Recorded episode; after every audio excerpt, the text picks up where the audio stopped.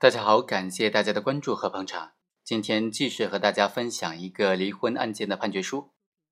法院在认定不准离婚的理由的时候，也是千变万化的。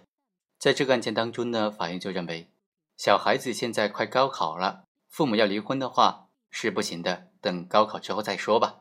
所以法院判决不准离婚。具体是怎么样的呢？法院具体是怎么分析的呢？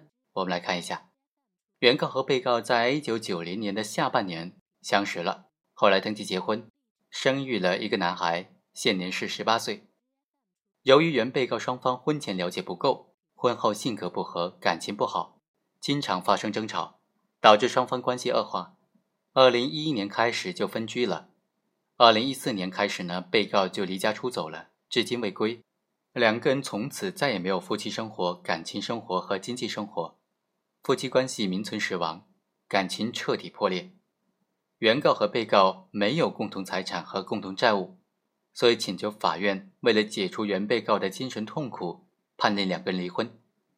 法院经过审理就认为啊，你们两个人已经结婚了二十多年，小孩也即将踏入社会，双方在生活当中经历了这么多年的风风雨雨，这么多年的荣辱与共，双方都应该珍惜。在生活当中，夫妻双方为了家庭事务发生矛盾是非常正常的，但是只要双方相互理解和宽容相待，还是能够化解这些矛盾的。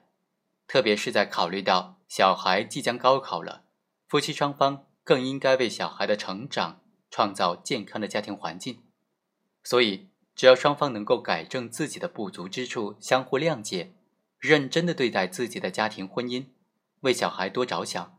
为小孩的高考创造一个非常好的学习环境和家庭环境，双方仍然有可能和好如初的，而且双方为了孩子也应当和好如初。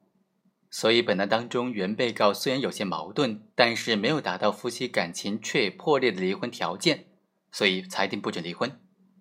好，以上就是本期的全部内容，我们下期再会。